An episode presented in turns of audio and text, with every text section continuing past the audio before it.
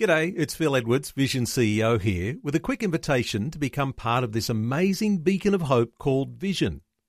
Together we can put our love into action to help people of all kinds build or rebuild their lives on the truth of God. Please consider the part you can play during our upcoming Visionathon appeal, remembering that it's your support that makes Vision possible, including this podcast.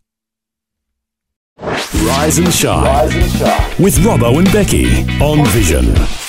Danny Gokey is joining us on the phone, people. How excited are we? Hello, Danny. Hey, Robbo, Becky. How are you guys? Yeah, really good. good. Great to chat with you. It's uh, a pleasure because I mean you've uh, you know, had some great music that we've loved for uh, a very long time, a long time. But uh, first time that we get to chat with you, so it's a, a privilege to to actually connect. Well, I think it's actually pretty cool that you guys are playing my music all the way in Australia, man. I'm what an honor. So thank you. Oh, no worries oh, at all. No. Well, it's uh, I mean it's stuff that has really connected. Uh, with our listeners over the years, I mean, you know, Tell Your Heart to Beat Again is just a song that, I mean, how could you listen to that song and not, you know, feel just inspired? It's it's a great song. Oh, man, thank you. It's a song that I feel like it gives permission to people to pick up the pieces that have kind of fallen apart and say, hey, God's not done with me yet. It's time to move forward. It's interesting how many people I meet that put themselves in a jail cell, you know, because of what, I guess, what they've gone through. And they kind of throw away the key, remembering that they, in this time that, you know, I would say this, God's not done yet. Mm. Mm. That's so important. But I think for someone like you to say that, I mean, you, I mean, I'm, I still shake my head when I think of the story. You know, your wife passed away. Four weeks later, you auditioned for American Idol. Like that's, you know, you weren't, you didn't even have time for the cell door to shut. Like you were just saying, I'm just moving on. What was the, I guess, your reasoning behind that? Because you would have been justified to say, look, I just need to take a bit of a break or whatever, but you just thought, no, I'm just going to step out from here. What was going on at the time? Well, there was there was a couple of things going on. I'd already made up my mind that I was going to try out for the show with American Idol, and I was going to do this thing because I made a promise to my wife, not knowing that she'd passed away a month before the audition. Mm.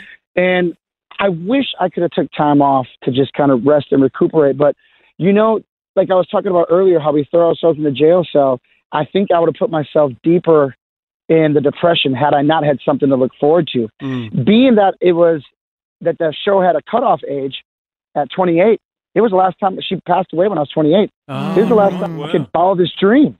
That's amazing. And so I was stuck between a rock and a hard place. But I think the coolest thing is that the best thing we can do sometimes is get out of our comfort zone. Yeah, yeah. It would have been really comfortable to kind of just wallow.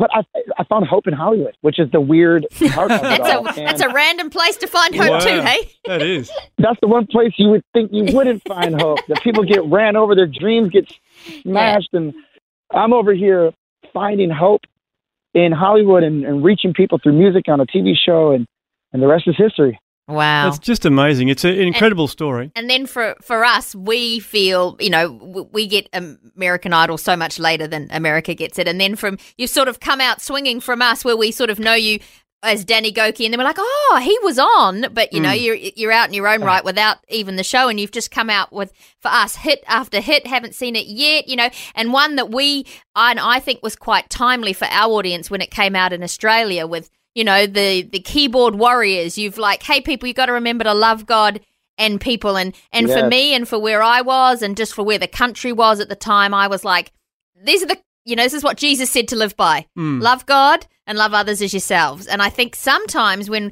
we're in the busyness of life or even with a faith, we forget that. We become all judge and jury in one day, don't we? Now that, that'll preach right there. We become judge and jury. And that's, that's the entire problem is that, you know, the Bible calls Satan the accuser of the brethren. When has anyone ever put an accusation against someone and that's ever changed them? Mm. Never. Mm. You know, even, you know what I find interesting about like, the Bible talks about that our, our righteousness, even the great, amazing things that we think we do are like filthy rags before God. Yeah. It's one of those things that it's like, when we finally do do something good as human beings without Christ, now we're looking down on people mm. and being like, you should do what I be doing. That's you're a scrub. You don't do what I do. And so I've come to the realization that we will start getting along when we realize I got issues I got to deal with. I don't have time to look at you and judge you because I'm over here just trying to get myself in the right spot. You yeah, know what I mean? That's a good point. Yeah, so yeah, good. If we, if we spend time focusing on ourselves and, mm. yeah, exactly, dealing with our own heart, I guess, is the issue uh, rather than you know, pointing the finger at other people, we're, we're going to be a lot further down the track, aren't we? We will be, and we understand that. We are, you know, what does the Bible say? Blessed are the poor in spirit, they shall inherit the earth. And you think about it, it's meaning someone who's bankrupt. Like, hey, I'm just, if it wasn't for Jesus, I'd be just as bad off as you are right now, the very thing I'm judging you by. Mm. Yeah, that's so good. So let me bring you back. At the very beginning, you talked about um, you know, throwing away the key, like, you know, locking the jail cell, throwing away the key. This is a bit of a deep question, and I'm, you know, just sort of putting you on the spot here, but what do you think is the key to unlock that jail cell? You know, when we've got those, you know, I, I guess we're in a cage, what's the key to uh, unlocking yeah. that door and moving out into freedom? One of the most powerful things that God spoke to me when I was walking through the death of Sophia, because here's the interesting part. So let me unfold the story for you, because it's not all roses like I, I you know, like it mm. sounds or looks. But I remember as I was going through the process, making it through the first round, I had now made it through the judges round, the four rounds. I'm on my way to Hollywood. I made it through Hollywood. But I started hitting a depression during that time because the questions that were nagging, God, why didn't you answer the prayers? Why didn't you heal mm. Sophia? Why, why, why, why? Started becoming a poison to me because I started holding it, I guess, over God and saying, you're the one that failed me. I know it's pretty bold, but my mind, I'm I'm an emotional person. Mm. And right away, you're just looking for an answer. And that seemed like the quickest answer. I prayed. We prayed for healing. You didn't heal. This is not my fault. Yeah. And but one of the things the Lord showed me was uh, Psalm forty-six ten, which says, be still and know that I'm God. And here was the lesson that I learned that. When you looked it up in the, in the Hebrew, it literally means stop fighting with God, uh, stop striving, let go, cause yourself to let go. There was some powerful things wow. when I finally sat at the edge of my bed and I finally pictured myself at her burial site and me forcing myself to let go. And I literally said this out loud as I, I, I took myself back to that place. I said, I refuse to allow this to make me a bitter man and poison the rest of my life. Mm. I refuse to let it go, and I'm going to trust God. One of the powerful things in that moment of letting go, making myself let go, you know, was that it, it made uh, the bitterness of that situation, because I started looking at American Idol. This is what I told God. I said, I don't want to go on American Idol. I know I'm in, I, I made it to the top fifty. I'm about to go on live T V, but I'm going to embarrass you and embarrass me. Mm. And that's when I started realizing bitterness can poison even the good things God is bringing down your life, into your life. So it's really important to keep the right posture and the right heart. And part of the key of getting yourself out of the jail cell, letting go, letting God or anyone off the hook, and just saying, God, I trust you. You're the one who created my heart. The one who created my heart can heal my heart. That is wow. so good. Oh, amazing wow. stuff. That's for being put on the spot, that's a yeah, pretty good response, pretty mate. Awesome. We've got all these amazing hits that have come out, and, you know, you've been doing some amazing things. You've got some new stuff coming out. Well, we, we've heard yeah. that you might have some new stuff coming yeah. out, which we're, you know, slightly excited about.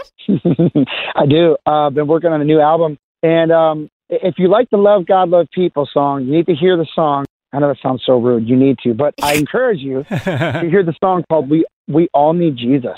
Okay, and all that's right. Really like a bass, a baseline song that last year I wrote in twenty twenty when I started seeing the riots in the streets, yep. the buildings burning down, people being killed in the streets. We were in a pretty hostile election at the time, and one of the things that God revealed to me was that whole thing, like, "Hey, we're all broken people. Don't we all need Jesus?" Mm. Every moment of our life, twenty-four, three sixty-five, our human is equal. Don't we all have our weakness? Everybody makes mistakes. Everybody needs that grace. We all need Jesus. So that was one of the songs that really, and I did it with a duet with a, a girl named Corinne Hawthorne. I got this new song called Stand in Faith that's going to radio. And now that song is like, you know, I, I'm just learning that God, the Bible says without faith, it's impossible to please God. Okay. And I'm really starting to learn that, you know, Jesus said many times in the scriptures, your faith made you whole. Now, a lot of us, we read that and we're still sitting back waiting for God to do a miracle. We're thinking, well, I'm just waiting on God to answer my prayer. Mm-hmm. No, faith has legs to it. And like the woman with the issue of blood, the thing I found interesting is that she, even though the law said she could not go inside the camp, that she was unclean, she was supposed to shout unclean, she believed that Jesus was so good that she could even break those laws and reach out to Jesus, and she got her miracle. Mm. And I started understanding, wow, why is faith so important to God? Because faith keeps us in good relationship. If if I thought my wife was mean, ugly to me, and abusive, I would not go to her. But if I think that she's good and she's looking out for my best, I'm going to have a good relationship with my wife. The same thing applies to God. If we, when we mistranslate situations and something happens that we didn't like and we're disappointed with God, a, a faithless person full of unbelief would run away and say, he's the problem. But someone with faith would say, even in spite of what happens, I'm running to you. And people with faith are in good relationship with God. Abraham said he believed and he was made righteous. It puts you in a good position with God, and it allows you to open the door for your miracle. Oh, I'm, I can't oh, wait to hear this song. I'm going to take I, a Danny Gokey's and say, that'll preach. Yeah. I love it. That's cool. Well, we're looking yeah, forward to this we are song. Very and I, much I'm assuming that this is all part of a new album on the way. Are you able to give us much as far as, you know, when this is coming, or will we just have to wait for a, a single and then see what happens? Well, the good news is that I've released We All Need Jesus, so people can go find that now. Cool. Uh, I released the second single, which is Stand in Faith, so people can go on YouTube and find that one. Um, I got a new song called He Believes in You coming out June twenty-fifth. God spoke to me something powerfully back in two thousand seven, and I heard him say in my in my heart, not an audible voice, I heard him say, I believe in you. Mm. And I finally wrote a song about it in twenty twenty-one. Wow. I won't get too deep in that story because I, I feel like, uh, you know, these are long stories, but I have some really big God moments.